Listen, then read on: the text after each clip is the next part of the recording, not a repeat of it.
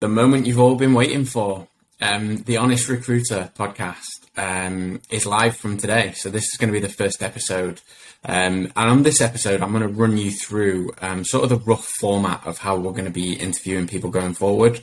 Um, so, I'll start with um, talking about people's asking them questions about their career. So, where it started, you know, where it led to, and where it's ended up what they're doing now, if they, um, you know, if they own a business or they're self-employed, how they've got into that field, where they see that business going in future, what things they see affecting the business.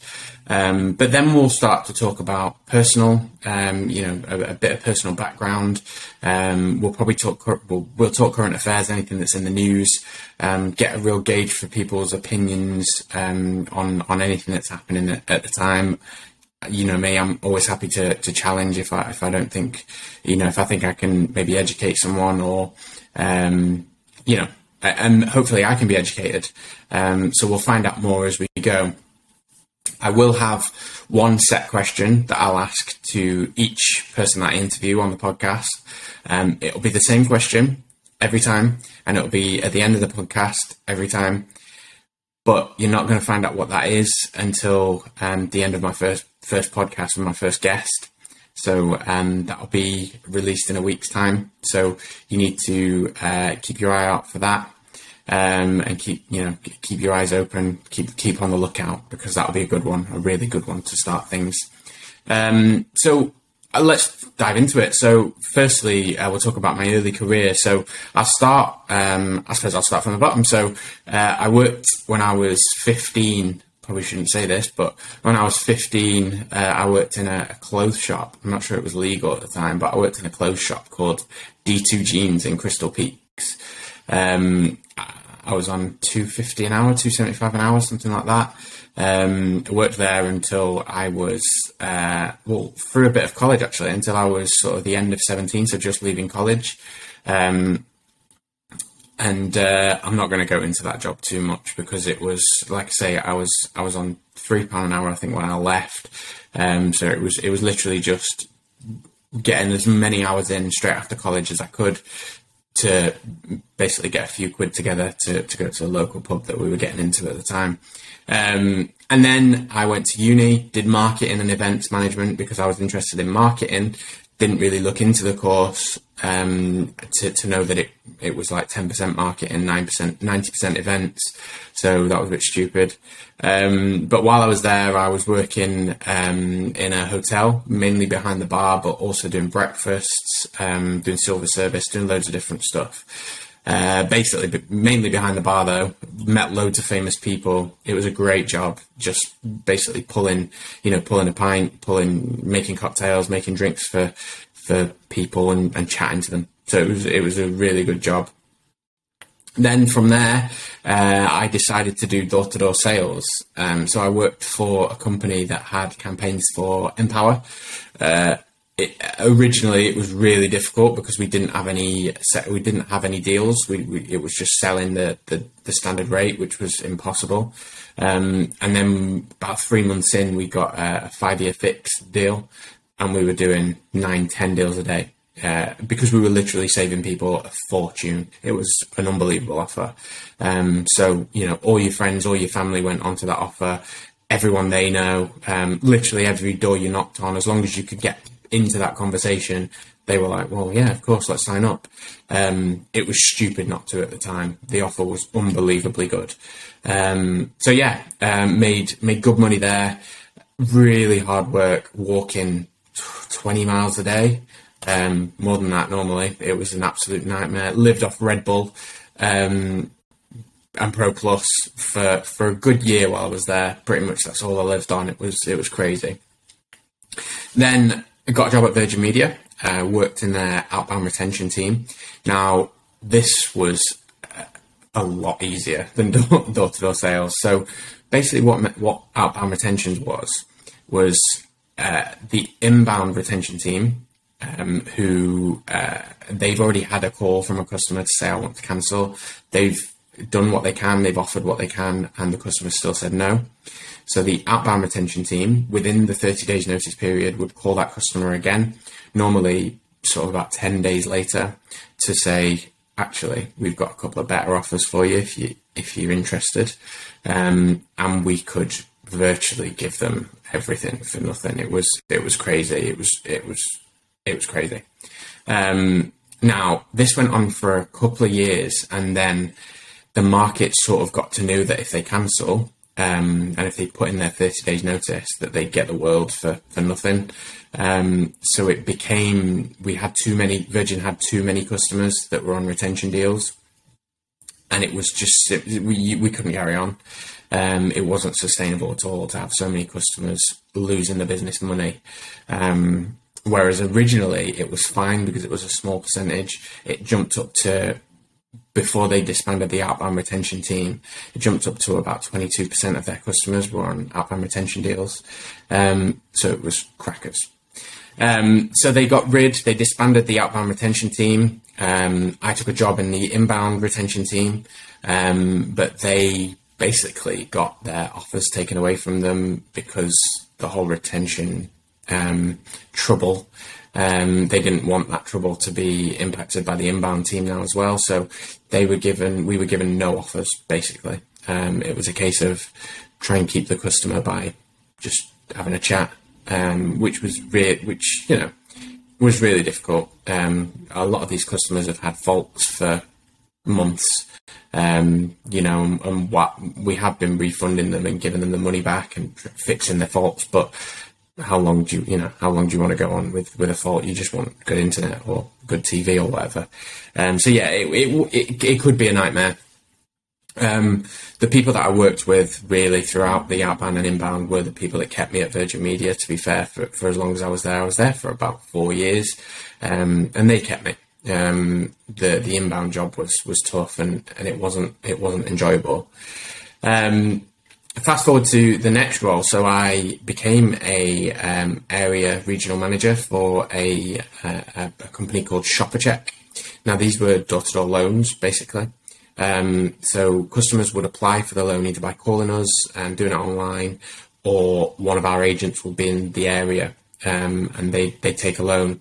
Now they were small loans; they were sort of 100 quid up to 400 quid with a really high interest rate. Um, uh, it was a difficult role. Um, so when I went into the role, you know, I think the job title made me think that I was going to love this job. Um, you know, being a, a, regional manager, area manager, um, I'd managed people at Virgin Media.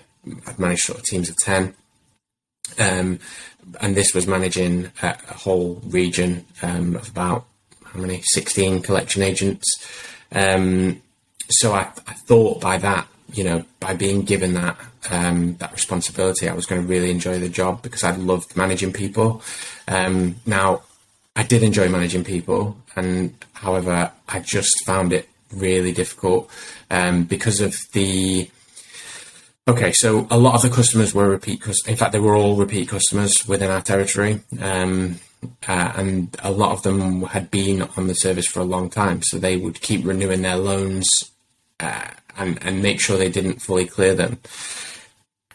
Mainly because they wanted the collection agent, they built up a relationship with that collection agent and they wanted to come, they wanted them to come around and have a cup of tea with them.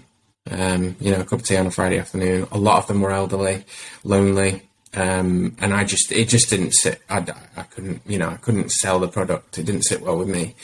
Um, so we didn't sell um, as as a region, um, and I sort of I slightly discouraged the guys from selling um, selling products. To be fair, um, and it was just a case of yeah, it was a, it, it, was anything that came through the internet or or uh, you know a telephone sale. We'd, we'd obviously go through with it if the customer was happy to, to do it and they'd contacted us, but we, we I tried not to uh, not to sell.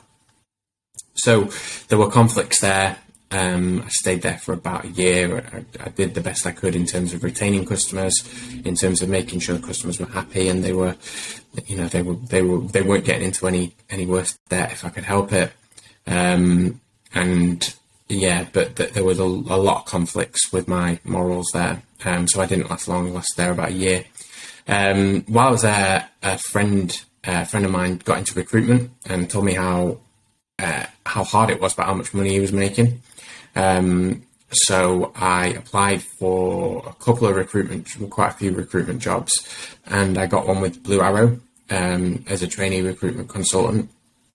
And it was the perfect place to start in recruitment, big multinational, um, and you really get to learn, I guess, the the ins and outs of um, of recruitment at a big multinational like that. Um, so I would go through training uh, I went through six weeks of training. The first week was a full week. The second week was like two or three days, and it, and it kept sort of winding down. And then you had a day a week up until the end of the six weeks. Um, great place to, to learn about recruitment. Um, I couldn't have I couldn't have started a better business in terms of just learning the trade, learning ins, ins and outs. You know, learning uh, how to credit check, what to look for on credit files, those sort of things. That the the real sort of crux of recruitment, the, the stuff that no one gets to see, um, and the the various different methods that stick with me now. To be honest, um, so yeah, it was it was a great a great start to recruitment. Um, I then uh, had a desk in Sheffield, a really successful temp desk, going really well, up to about four grand a week within six months. Um, really, it, it, was engineering, um, which Blue Arrow and Sheffield hadn't done before. Um, I grew that from contacts that I had within within engineering within the industry, and really grew it from there. Um, all all completely organic. Um, so yeah, it was it was going really really well, and I got headhunted by a, a company called TSL Recruitment. Now they were um, a, a training and education recruitment consultancy, mainly based in Barnsley, but they wanted to expand out into Sheffield. So they um, offered me a role as a senior consultant, but with my own branch in Sheffield. Um, so I was going to be on my own, um, which really did appeal to me because um, I they you know they told me I could build up my own desk and bring in a team and become a you know recruitment manager, branch manager. Um, which for my second job in recruitment, I thought was a, a really good and you know a giant step. Um, and I was really proud that I managed to move that quickly.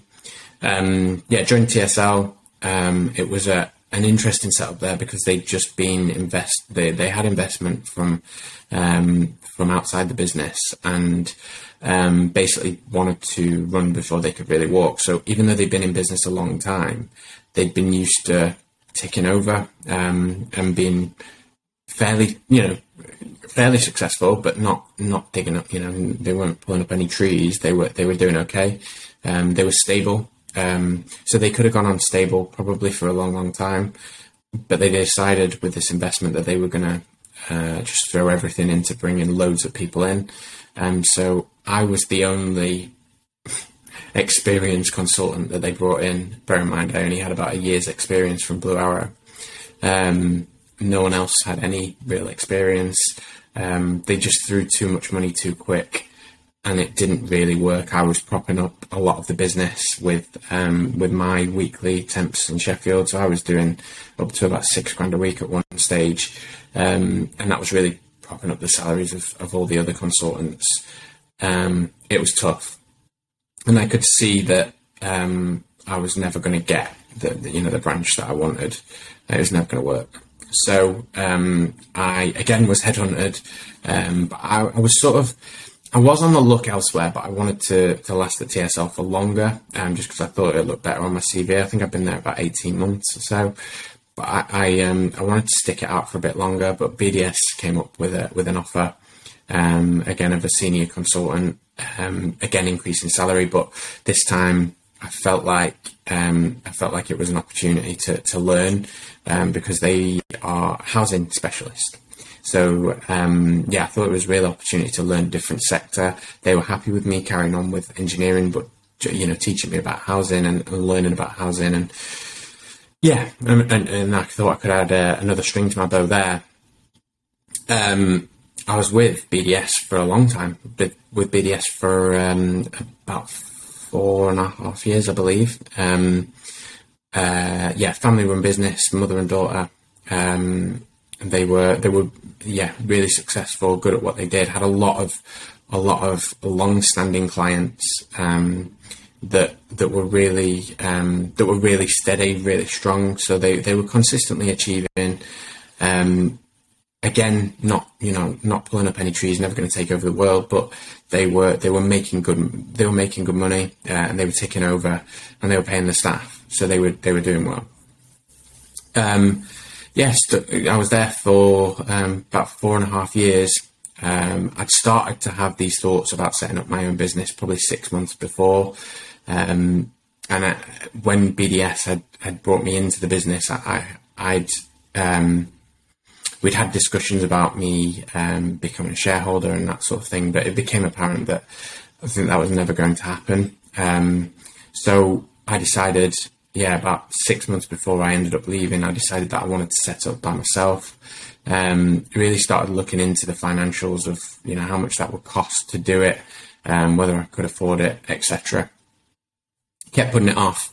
Um, eventually, I took the plunge um, and went for it, and had backing from a business partner that I have, um, who's been fantastic and really helped me, really helped get the business sort of underway in the initial stages.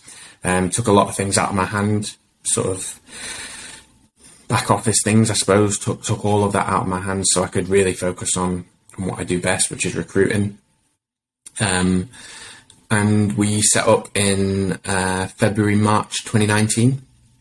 Um, my business plan was always to break even in my first year, and I think we did exactly that pretty much. We were we were literally a grand either way. I can't remember, but a grand either way. Um, so, and I would call that a good first year. Um, and then COVID hit uh, going into the second year.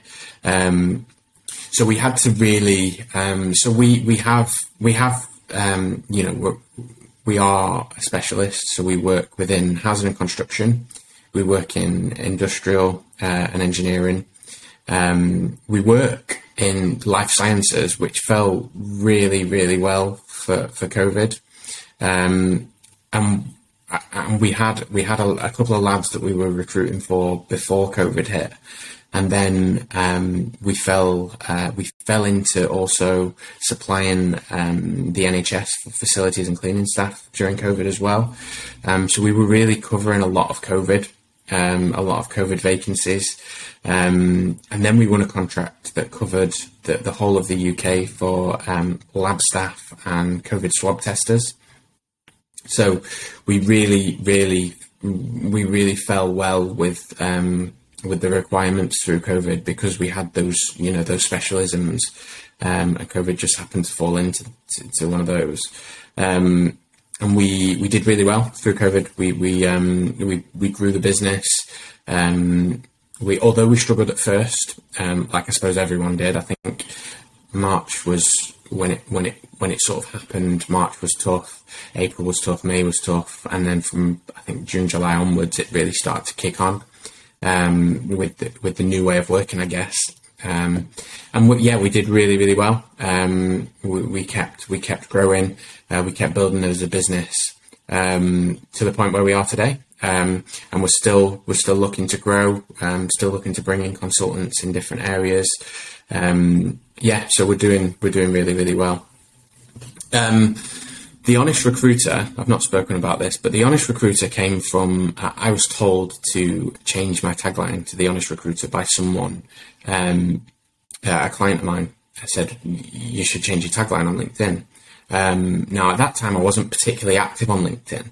Um, I didn't used to go on there much, didn't used to communicate much, didn't do any business development really through LinkedIn or, or very little.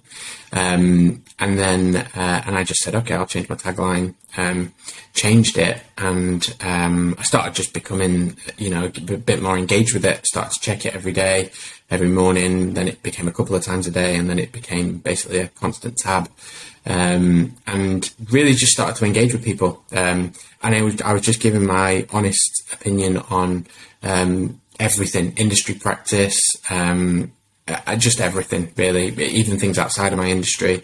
Um, and I think as LinkedIn has become more, um, it's become more social and more more personal as well. I've given my opinion on on a lot of different a lot of different things. So it goes into politics, it goes into um, sport, it goes into just everything really, um, current affairs and stuff. It just goes into everything. So the honest recruiter um, tagline really stuck, um, and it really goes with with my persona. Um, So uh, so yeah, I've stuck with it, and that's the name of the podcast as well. Um, and we're gonna we're gonna go with it. Uh, we're going to keep running with it, and I'm going to keep being honest, and I'm going to keep challenging people, um, and I'm going to keep doing that on my interviews um, for the podcast as well. So that brings me to um, the end, really, of this first interview, first podcast. As I say, there's going to be one released each week to begin with. Um, we have some really, really interesting characters um, that will be coming on here. Um, so I'm trying to uh, branch out into different sectors, different you know, different industries as much as possible. I'm trying to look at traditional and non-traditional um, businesses um, as a way of really just opening up and engaging more people, um, and also showing people that there are there are different things that are happening at the moment. Whether it be traditional or non-traditional. Um, there's there's loads of stuff happening at the moment. There's loads of opportunities out there if you are just starting out in business. Um, but even if you're not just starting out in business, there's loads of, of ways that you could, you know, you could angle into a different sector, angle into a different industry. There's so much going on uh, at the moment. So I'm going to be uh, speaking to people that, that interest me, to be honest. So um, this could be anything from um, I mean, firstly, we're going to have content creators on. So uh, I'm into gaming, as you know. So we've we've got someone lined up that's um, one of my favorite um, one of my favorite streamers. He, that that person is going to be coming on soon. Um, we've got other content creators from other social media platforms that are, that are going to come across and, and do podcasts with me. Um, we've got people from, like I say, traditional businesses, non-traditional businesses. We're going to really, really get into the crux of, of business, but we're also going to get into into knowing these people personally. So, yeah, stay tuned. Um, I'll obviously post updates. Um, they'll go out um, on a on a sort of every other day probably. Um, and just please let me know what you think. Um, but also, if you could tag, um, not tag, but if you could message me anyone that you think might be interested and, and I might be interested in having on the podcast, then do that. Um, if you're interested in coming on the podcast, drop me a message. I've got a lot of people lined up so far, so we've we've got a lot of material um, that we can go through over the next what eight weeks, 10 weeks probably. Um, but I'm happy to add more podcasts if we if we have enough interest. So um, if, if I'm interested in anyone, I'll, I'll reach out to you. But if, if you see me first, then drop me a message. And, and if you know if I if I think it'll work, then um, we'll get something booked in. So it's been uh, it's been a pleasure. Hope you've enjoyed it, and I'll uh, I'll speak to you all, all you guys uh, next week when you see the the first proper the first proper interview. Um, and I'll have some teasers coming out over the next few days.